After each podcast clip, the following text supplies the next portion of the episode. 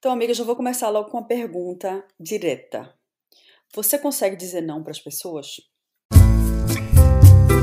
Oi, eu sou Carol Albuquerque. E eu, Julia Veras. Somos do saudoso e caótico Recife. Amigas de longa data e jornalistas. Esse podcast, A Dor e a Delícia, nasce de uma vontade de jogar conversa fora, como se diz por aí. É um espaço para troca de ideias entre duas amigas afastadas no globo terrestre. E por um louco fuso horário. Sim, porque eu tô na Nova Zelândia. E eu tô em Berlim. Então é isso. Vamos debater quinzenalmente temas que rondam nossas cabeças e o nosso dia a dia.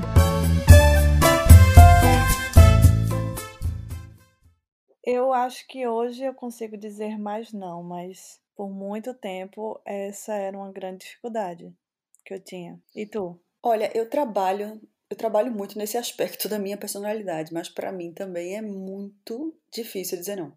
E né, já adulta a pessoa já fez terapia, tô de novo na terapia e você tenta é um, é um, é ponto, né, que a gente sempre a gente sempre volta para ele. E eu acho que não é um mal só nosso eu acho que todo mundo, ou quase todo mundo, tem, tem medo de dizer não.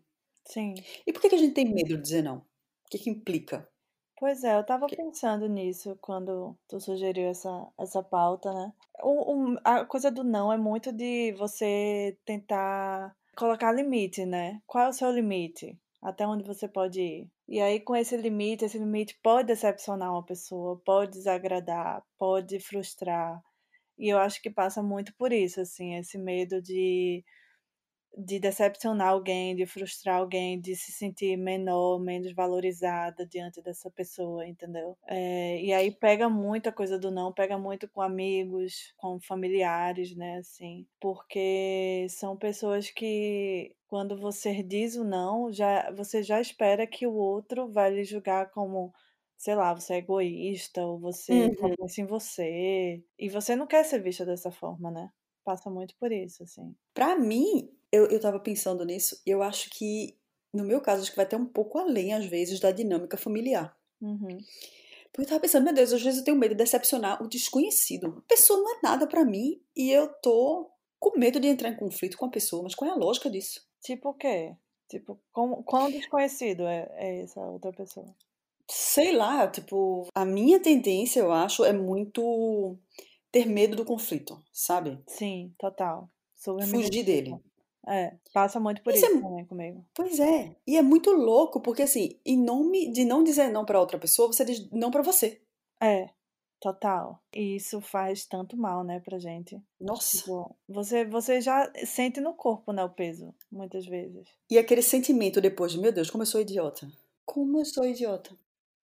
Eu lembro que, assim, tipo, cheguei num lugar novo e tô realmente começando uma nova amizade, ou tentando me envolver com pessoas para poder, né, criar uma rede de contatos, enfim. Passa muito essa coisa do não. Eu tenho que, eu, minha, minha, na minha cabeça eu tenho que ser uma pessoa solícita e generosa, porque senão as pessoas não vão me valorizar, entendeu?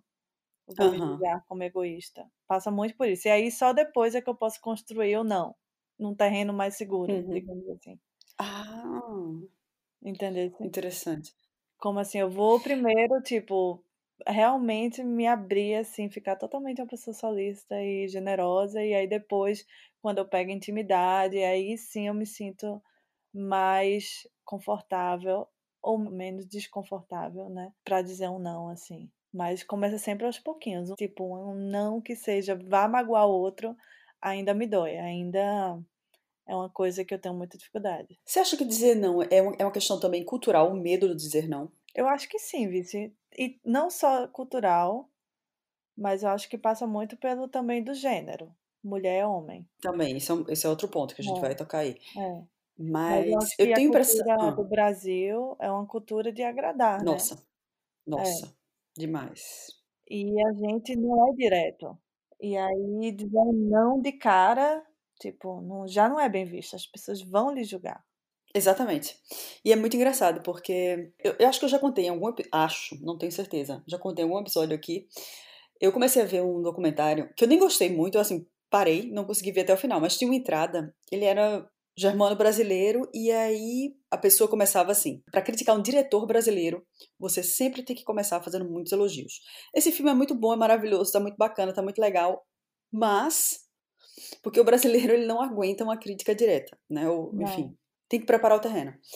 E é, aqui as pessoas têm mais esse limite, assim, do eu, do meu. Também já contei aqui uma vez que a gente estava num jantar na casa de um amigo do meu marido e teve uma hora assim, eram as nove da noite de um domingo, ele fez, pessoal, foi muito legal ter vocês aqui, mas agora realmente eu peço que vocês vão embora, porque eu preciso acordar cedo amanhã. Total, uma coisa impensável no Brasil. É. Aí você pode dizer, mas isso não é um não, não, gente, mas ele está colocando um limite. A galera queria ficar e ele disse, não. É, aqui é o meu então limite. Não. É. Exatamente. É. Ou um amigo do meu marido queria passar aqui uma semana, ele fez, não. Sim. Posso passar uma semana na tua casa? Ele disse, de jeito nenhum, eu te dou dois dias, você aceita? Aí o cara aceita, aceito, tá, tá bom é. também, tá valendo. É, eu lembro muito de lá em casa, na casa de manhã, eu recebi um amigo é, da Bélgica. Eu convidei para ir para lá. E ele ia ficar, sei lá, talvez uma semana, duas semanas. A gente não fechou um tempo, não. Essa coisa bem brasileira. Uhum. Também, Eita, né? esse é o perigo total. É. E aí ele foi ficando. Assim, acho que ele ia ficar até o carnaval. Aí passou o carnaval, ele foi ficando. Aí eu lembro de manhã falando para mim, dizendo assim: Carol, ele vai ficar até quando? E eu não conseguia perguntar para ele até quando ele ia ficar. Porque eu não queria decepcioná-lo, sei lá, frustrá-lo de alguma forma. Então eu meio que sondava quais são os seus planos, não sei o quê. Meu Deus. Pra onde Pesadelo. você vai? Mas assim, para mim, para amanhã já estava realmente acessível. Ele ficou mais de um mês lá em casa, tá ligado? Putz grila. Nossa, realmente um pesadelo. É, tipo assim, não que ele fosse assim desagradável, mas assim, já era demais, entendeu? Já, claro, já era assim, tá bom. Acho que já deu. Não dá, gente, não, não dá. E aí eu tenho uma, uma, uma, reflexão aqui que é o seguinte: você acha que a pessoa que não diz não também tende a mentir mais? Sim, total. Porque aí quando você não diz não, você inventa um monte de mentiras, né, para justificar. Exatamente. É, total. Eu tenho tentado evitar isso também, mas tipo, eu não quero dizer aquele não. Sim. Não por isso, isso e aquilo, ponto, não. Aí o que, que você faz? Mas eu também não quero fazer aquilo. Ah, você mente. Isso, você vai arrumando subterfúgios, você vai tipo, não, e não, não vai dar, mas é porque na verdade a minha avózinha que é cadeirante, eu vou ter que empurrar a cadeira de roda delas pelos próximos 15 dias Sim. numa viagem até não sei onde. Sim. E infelizmente eu não vou poder fazer isso não. Sim, total. Mas é. se não, ah, eu fazia isso, com certeza. Eu, assim, eu lembro que no meu processo também de terapia e tal, me reconheci como esse, com essa dificuldade do não e tal. Ah, os nãos que mais, que assim, que foram muito importantes dizer, mas que doeram, e que foi um processo, foi dar não, assim, pra maninha, foi os nãos que eu dei pra família, tá ligado? Tipo, porque aquela coisa, né, mãe brasileira, assim, às vezes não entende que existe um limite, né, que a, que a filha cresceu. Não, é, é coisa da família, é difícil. Família de uma, é difícil de uma forma geral. É, eu lembro assim que coisas simples, tipo, mãe entrava no, no meu quarto sem bater a porta, sem bater na porta, entendeu?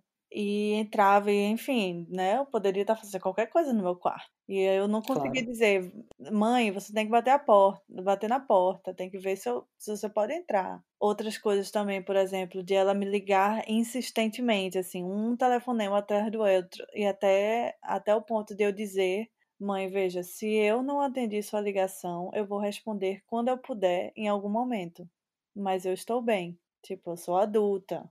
Mas foi eu lembro que até chegar a esse ponto foi um processo, assim, porque eu tinha medo de, sei lá, de desse conflito. Eu evitava esse conflito ao máximo, entendeu? É aquilo de não ser amado, né? O medo da É. pessoa olhar pra você e se decepcionar.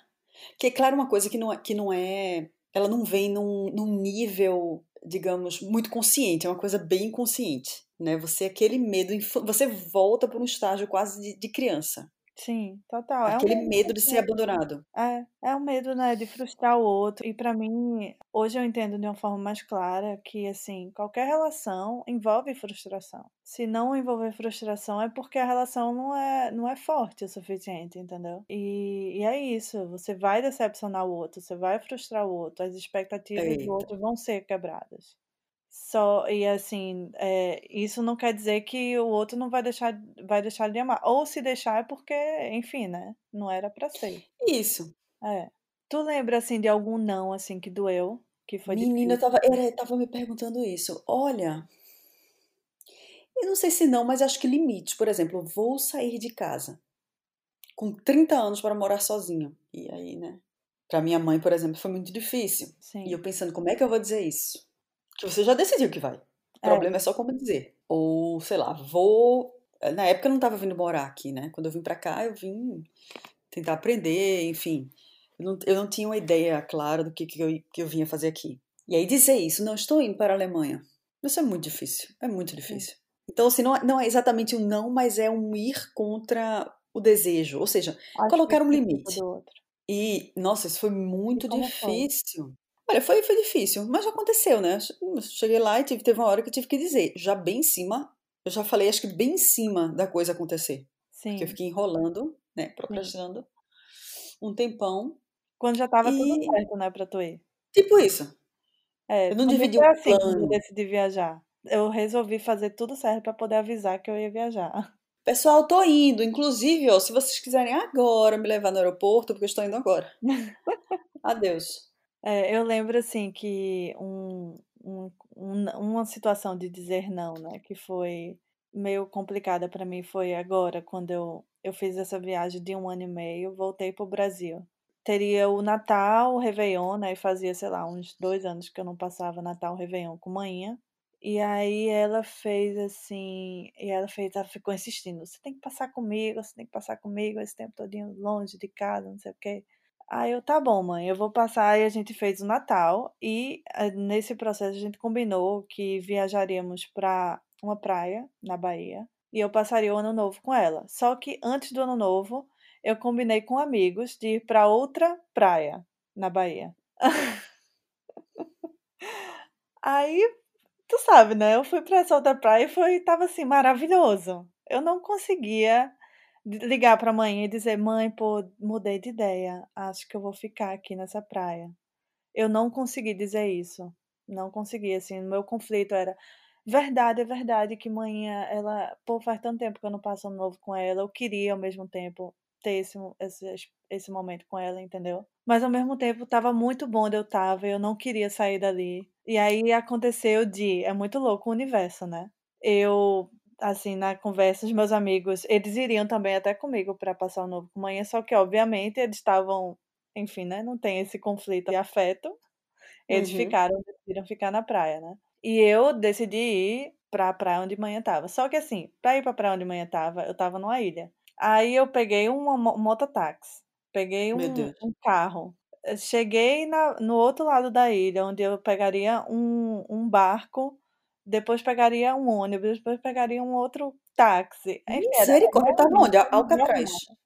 na ilha de Boipeba, na, na Bahia, que é assim, é bem isolado lá. Bem famosa, eu acho. É. Só que aí o que que aconteceu, amiga? Tipo, eu peguei mochilinha, né? Fui, fiz todo o processo, fui pro outro lado da ilha. Quando eu cheguei no outro lado da ilha, tava todo mundo preso, sem conseguir voltar para o continente, né? Porque a maré tava muito baixa, então os barcos não estavam saindo. Eu passei a tarde lá esperando, né? Na esperança de que o barco saísse em algum momento. Só que aí, ao final do dia, todo mundo disse: olha, não vai sair em três dias. Aí a Puta minha que cara, né? A minha cara, tipo, ainda bem. Tipo assim, foi um alívio. O universo me deu esse aliviou aí a minha, essa pressão, porque eu tava muito dividida entre o não, dizer não pra amanhã que eu não iria passar o ano novo com ela, e dizer sim pra agradar ela e também me dar essa oportunidade de passar esse ano novo com ela, entendeu? E aí tua mãe passou o quê? Sozinha? Não, aí ela passou com as amigas, no que ela disse que foi horrível, inclusive. E tinha amigas dela Ela na praia. chateada. Sim, ela ficou chateada porque eu não fui. Ela ficou muito triste que eu não fui. Mas enfim, né? Superou. Gente, eu tô- quer dizer, ela foi também com amigas, porque como é que essas amigas estavam lá? Isso que eu não. Foi, foi. Eles alugaram. Ela alugou junto com a amiga e a família da amiga, eu acho, uma casa. E aí a gente, em algum momento, iria sairia dessa ilha e iria encontrar ela nessa casa, entendeu? E passar o Réveillon aí. Só que entre a gente ficou entre o Natal e, sei lá, o dia 30. tá ligado? Na ilha. Entendi. E aí ia se juntar com ela e passar mais uns dias na outra praia com ela. Só que aí tava maravilhoso na ilha do Poipeba. Tava assim, fenomenal. Muito difícil sair. Gente, mas enfim, ela superou. Superou, é isso, né? E ao mesmo tempo é isso, tipo, eu não consegui ligar para ela e dizer, mãe, eu desisti da ideia e realmente eu quero ficar aqui. Eu tive medo de dizer isso, entendeu? Com medo de Uhum. frustrá-la, dizer, mas o universo resolveu para mim. Ao final ela se frustrou, mas enfim, né? Ela ainda me ama, eu acho. Não temos certeza, mas achamos que sim. É. Sabe uma coisa que eu aprendi com o tempo? Que eu ainda tô tentando internalizar? Para mim, é a importância do conflito. É entender que o conflito ele é uma coisa que tem importância. Sim. Porque eu sempre quero, tipo, viver no mundo ideal e que a pessoa vai entender você e vai dizer, ah, não, tá tudo certo. Tipo assim, você não tem que dizer o não. Só que isso não existe, porque, inclusive, você e a pessoa são diferentes. Então, pode ser que as duas pessoas pensem diferente, simplesmente, e que não tem um certo e errado. Não, é, são só. Necessariamente, né? né? Talvez se você tivesse, por exemplo, no mesmo lugar que a sua mãe e a sua filha estivesse viajando há um tempão e você queria ter essa experiência de passar o novo, você também ficaria frustrada. Sim, total. Eu entendo, mãe, que ela ficou frustrada. Ela não tá errada, eu acho que ela não tá errada em estar frustrada. Não, é. É isso, é como, eu, é como eu falei, tipo, de fato, não existe relação sem frustração, Pois é. sem decepção. Isso é um mundo ideal, quem espera isso, entendeu? As relações se fortalecem a partir dessas frustrações dessas decepções, né? É preciso saber lidar com isso. E só se lida com isso quando você começa a dizer não. Não por teimosia. Não é dizer não por teimosia só para ser por orgulho ou ser do contra, mas dizer não porque você está sentindo que naquele momento é até aqui o meu limite, é até aqui onde eu quero, entendeu? Mas que é difícil o conflito é, porque aí, tipo, no conflito você é muito o que passa pela minha cabeça é que a pessoa não vai mais gostar de mim, entendeu? Vai me Uhum. desvalorizar, eu não vou ser mais tão importante para a pessoa, entendeu? Porque eu tô discordando dela. Enfim, passa por aí. Um momento de emoção. Estamos recebendo uma ligação. Então vamos ouvir agora o áudio de Ana Maria Lima. Ela é psicóloga e uma amiga muito querida.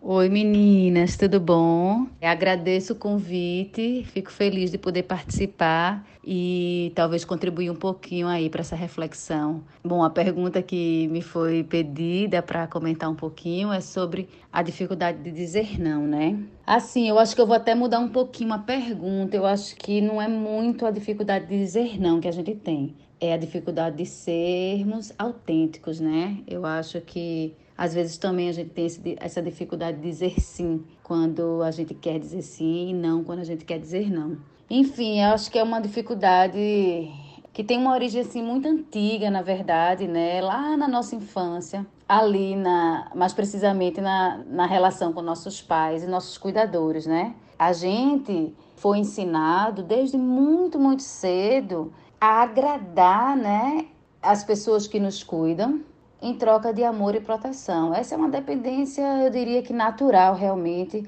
dessa fase da vida, quando a gente é filhote, né? E a gente precisa de proteção, abrigo, comida, carinho para sobreviver. Então nessa fase realmente a gente depende dessa troca, né? E a gente vai aprendendo a ser essa boa menina, esse bom menino que o papai, a mamãe os cuidadores é, requerem, né? Que a gente seja em nome dessa, dessa validação, dessa aprovação, enfim. E a gente vai aprendendo, na verdade, a não ser autêntico aí, né? Muitas vezes o que a gente quer, deseja, expressa, é, não condiz com o que é esperado de nós. E assim a gente vai aprendendo a tolher.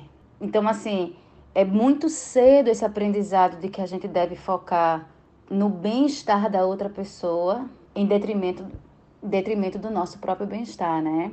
E aí isso vai se confirmando à medida que a gente vai crescendo, né? Nossos sentimentos, nossas emoções, nossas expressões, elas são tolhidas sistematicamente, né? Eu acho que todo mundo ouviu. Não precisa chorar, não precisa ter medo, não incomode as visitas, não peça nada na casa da sua amiga, ofereça sempre o que você tiver na mão, enfim, se está comendo, tem que oferecer. Independente de, é, de como você esteja se sentindo, né? Há essas regras a se cumprirem que, de uma forma geral, falam mais sobre garantir o bem-estar do outro do que o seu mesmo.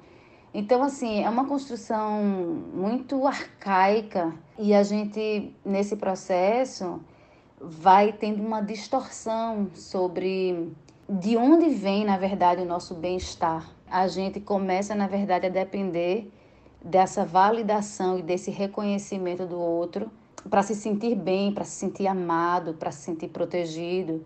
Então, já não é mais a minha autenticidade que me guia nas minhas decisões, escolhas, e sim o medo de ser rejeitado pelo outro, se eu for autêntico, se eu for eu mesma. Fazendo a gente ir lá, voltando, né? A gente sentir lá nos primórdios aquele medo de sermos rejeitados pelos nossos cuidadores primários. É um processo bem profundo e, claro, para cada pessoa isso vai se expressar num cenário específico do que ela esteja vivendo. Às vezes é no trabalho, às vezes é na relação parceria afetiva, às vezes é com os amigos, né? Essa dificuldade de ser autêntico, ela na verdade rege todas as relações, né? Move a gente em todas as relações, seja de trabalho, de amigos, de parceria afetiva, enfim, como eu falei. Enfim, e o resíduo desse processo todo, né? É que de fato a gente fica, na verdade, não com medo de dizer não e dificuldade de dizer não para o outro, mas a verdade é que a gente fica com uma dificuldade de dizer sim para nós mesmos e ficamos muito reféns do medo da rejeição e de perder o amor e a admiração do outro. Então termina que a gente entra nesse processo de doar mais do que pode, concordar mais do que concorda, conceder, né, fazer concessões no sentido de ultrapassar o que é saudável para si mesmo, agradar o outro e não agradar a si mesmo. E aí isso dá tem um resultado bem complicado, né? Porque realmente quando a gente doa mais do que pode doar, o resultado é muito ressentimento, né? Principalmente se essa doação não tiver um reconhecimento de quem recebeu essa doação.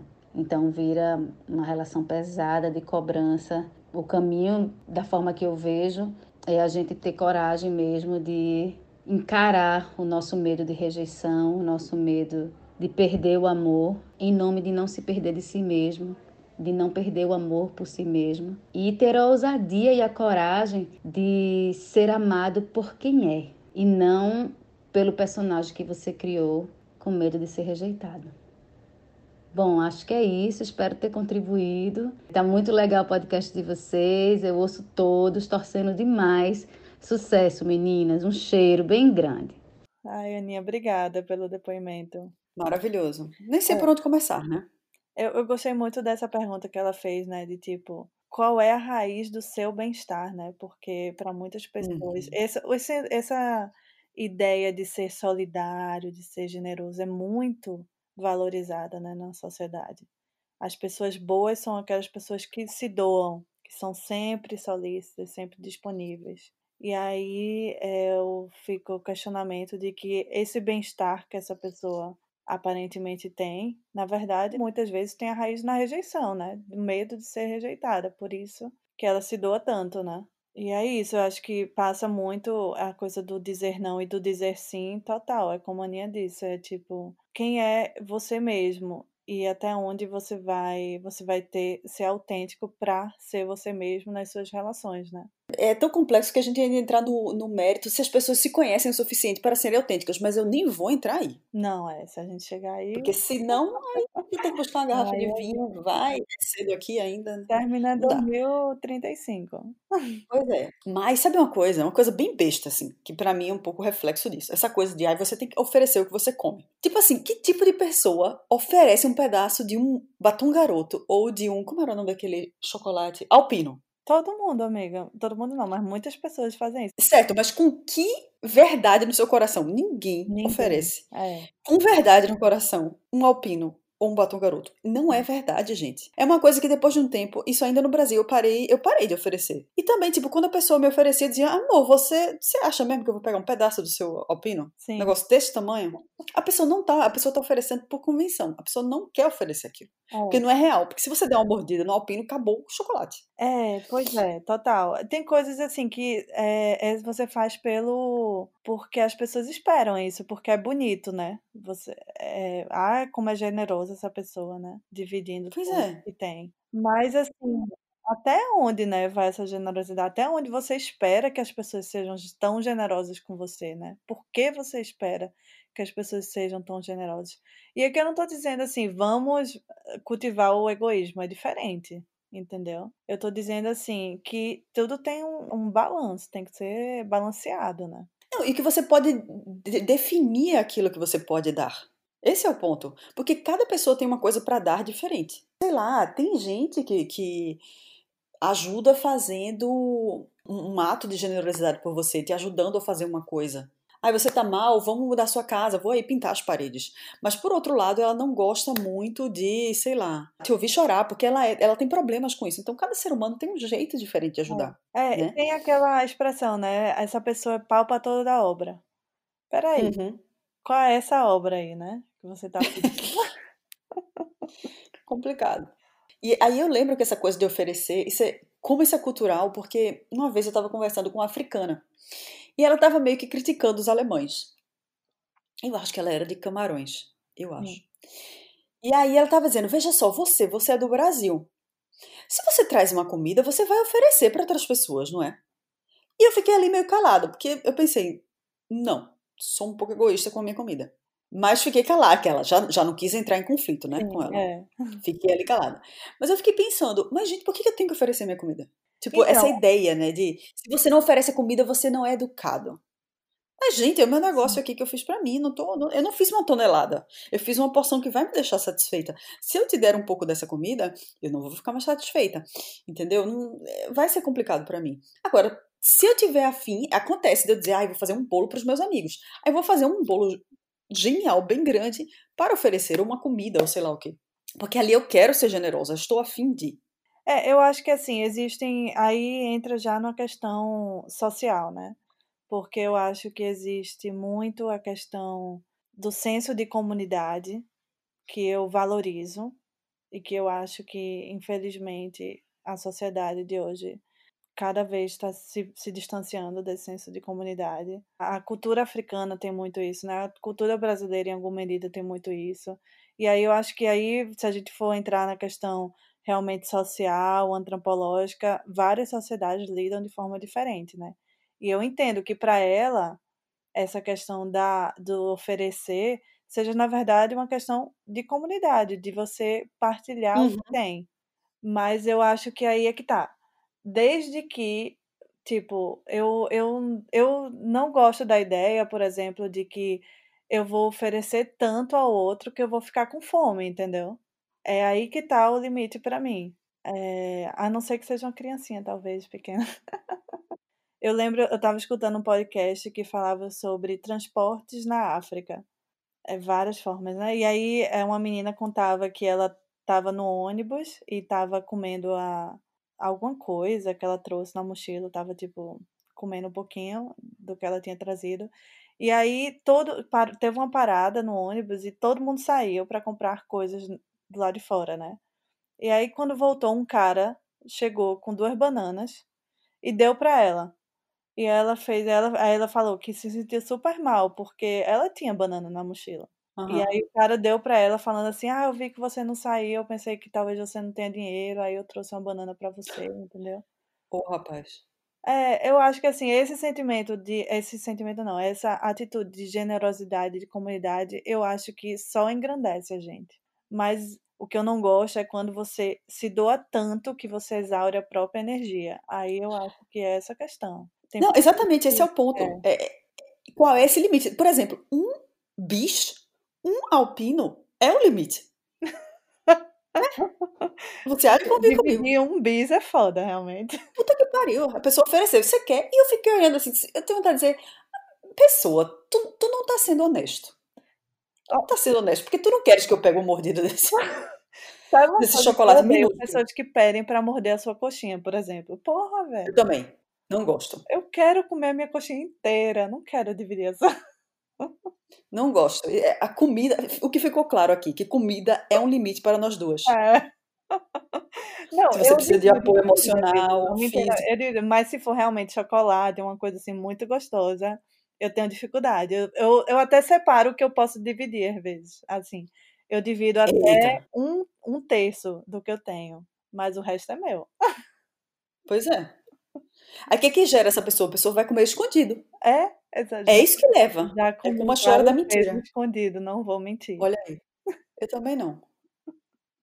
Comida é uma coisa muito importante. Agora, eu também gosto de fazer comida para dividir, mas aí eu quero saber que vai ter mais gente. Porque se eu fiz só pra mim, eu É. quero comer até, entendeu? O último grão de feijão que tá ali, Sim, total. entendeu? É. Agora pensando assim nessa coisa do não, falando no não e no oposto do não, né? Do sim. Porque tem uma. Quando eu comecei a viajar só, né? Existe uma máxima entre mochileiros, assim, que é assim, se alguém te convida a algo, diga sim. E por que isso? Porque o sim, ele diz que você está aberto, diz que você quer, né, entrar em contato, quer se conectar, quer experienciar outras coisas diferentes. E eu aprendi muito também em ser menos desconfiado, ou, ser, ou dizer de cara ou não por medo de alguma coisa. E dizer logo sim, pra, mesmo para uma coisa que eu pensava que não ia gostar, ou uma coisa que, ai, não sei, não é muito minha cara, mas vou dizer um sim aqui pra ver qual é,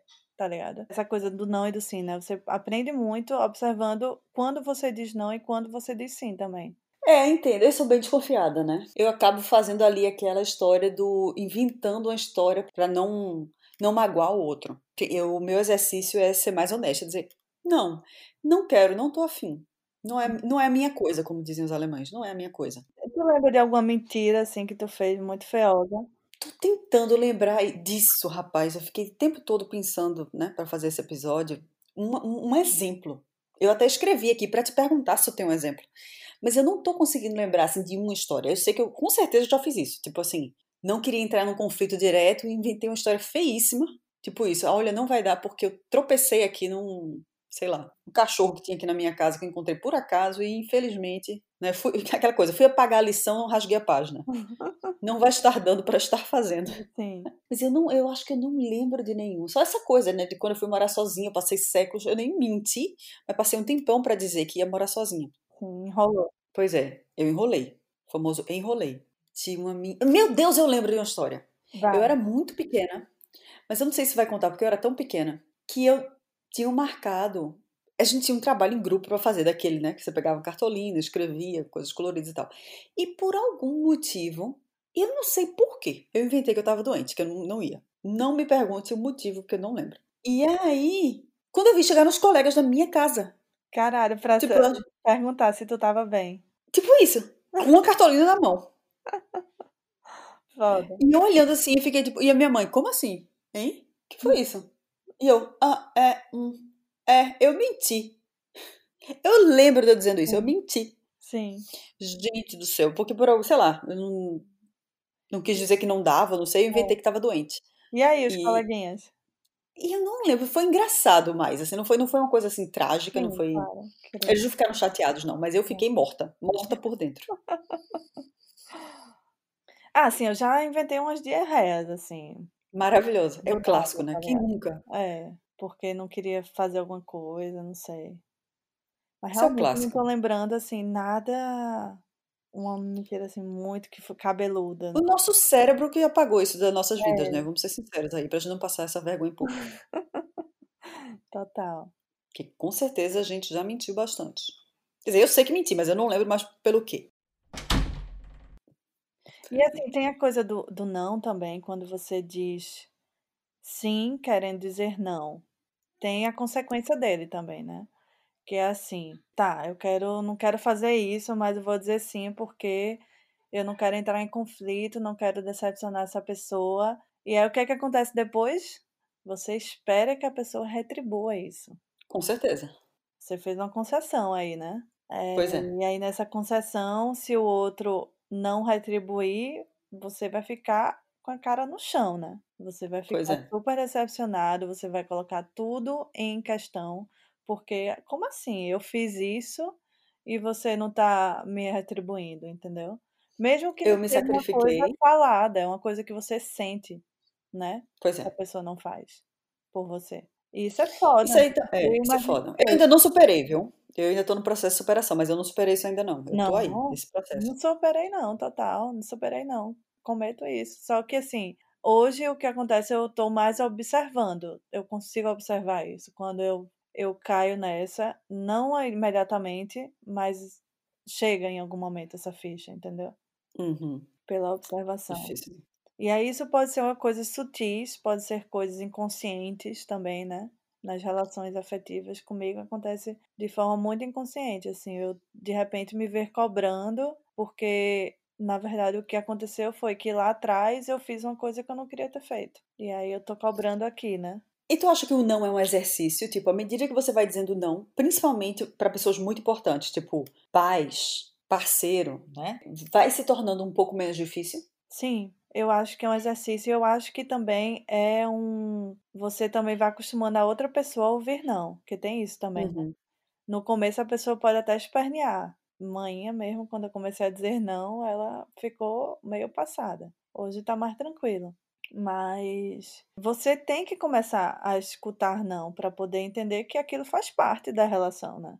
Não existe relação que você só só a pessoa só vem, vem como de manhã vem, vem ao rei, vem, como é? Como é que é aquele ditado, amiga? Meu Vem ao Deus, nosso espera aí. reino, vem ao nosso reino. Não, não. Venha nós, ao vosso... É só venha a nós ao vosso reino nada. É. Exatamente. Agora vamos virar o jogo aqui. Quando foi que o não de uma pessoa te deixou magoada? Eu tô me perguntando isso aqui. Tá. Mas teve aquele não que você levou assim, que você, porra, engoli seco aqui, esse não. Que é fácil, quando a gente quer dizer não é fácil. Agora, quando a gente leva o não do outro, Sim. aí a coisa fica mais, né? Aí você tem seus motivos pra estar chateado. Mas tu tem, assim, tu se lembra de algum, algum não que te marcou? Sim, teve um até recente, assim. Eita, tá preparada pra contar ou... Não sei se eu tô. Ah, então não. Não, eu vou falar aqui sem entrar em detalhes. Foi um assim, eu fiquei recentemente, eu fiquei doente, né? Caí doente. Foi uma doença assim que ficou tipo uma gripe, assim, meio que foi escalando e ficando pior, pior a cada dia. E foi aos poucos, né? Eu sou uma pessoa que realmente quase nunca fico doente, velho. Aí o que aconteceu foi que um dia que eu tava muito doente, assim, me sentindo muito mal e querendo colo, pessoas que cuidassem de mim. Eu pedi ao meu namorado que ficasse comigo, que não fosse trabalhar. E ele disse não, que ia trabalhar. E eu fiquei muito puta com isso. Mas ele podia dizer não vou trabalhar? Ele podia dizer não vou trabalhar. Só que eu ao mesmo tempo entendi que eu não deixei muito claro para ele que eu realmente estava me sentindo muito mal e que ele ficasse, entendeu? E cuidasse de mim. Era aquela coisa que assim, tipo, eu vou pedir para ele ficar, mas se ele dizer não, eu vou guardar meu orgulho aqui e não vou insistir, entendeu? Entendi. Sou bem assim também. É. E aí depois o que aconteceu? Eu Fiquei puta. Fiquei puta com ele, tá ligado? Fiquei muito chateada. Agora eu quero ver também, quando você estiver doente, você acha É. que eu vou cuidar de você? Não, não, não. Exatamente. Você é. vai morrer com febre. É, E eu vou ver você rastejar e eu não vou fazer nada. não vou dar nem uma aguinha. Nem, nem um, um paracetamol. É. Metade de um paracetamol vencido eu vou dar pra você? É. Que aí entra naquela história de que, assim, não é que ele, é, tipo, foi, ah, tô vendo aqui eu rastejando, desmaiando e não vou não cuidar de tu. Foi que, na verdade, eu não fui claro bastante para que ele entendesse, eh, me acolhesse, entendeu? Eu fui assim, pedir a ajuda dele, mas não insisti porque não queria Sei como é. deixar o meu orgulho de lado. Isso é um clássico, né? Quando a gente não, não diz de fato o que sente. É, Porque tá ali naquela. Porque também tem medo que esse sentimento não seja bem, bem recebido, né? isso. É a dificuldade também de ser vulnerável, né? Passa por É. isso também. De Aí o outro vai dizer que bobagem, você, bobagem é o caralho. Vai ficar aquela coisa assim. É, Né? exatamente. É. Então, o que dizemos pra terminar? Bom, eu acho que vamos dizer não quando queremos dizer não e vamos dizer sim quando queremos dizer sim. Quero dizer sim, é um longo processo. É, Eu acho que a gente velhinha ainda vai estar discutindo isso. vai. Mas eu acho que é, é um exercício muito importante para sentirmos bem com nós mesmos, né? Então é isso, amigos. Até o próximo episódio e fiquem bem. Beijos. Beijos, até o próximo. Tchau, amiga. Boa noite. Tchau. Bom, bom dia para tu. Esse foi mais um A Dor e a Delícia. Você pode falar com a gente pelo Instagram A Dor e a Delícia, underline podcast. Ou o meu, arroba Julia Vera Azul. Ou meu, Carolina ALBUQ. Mas se você é mais clássico, manda um e-mail pra gente no adoredeliciapodcast.gmail.com Assim, sem underline mesmo.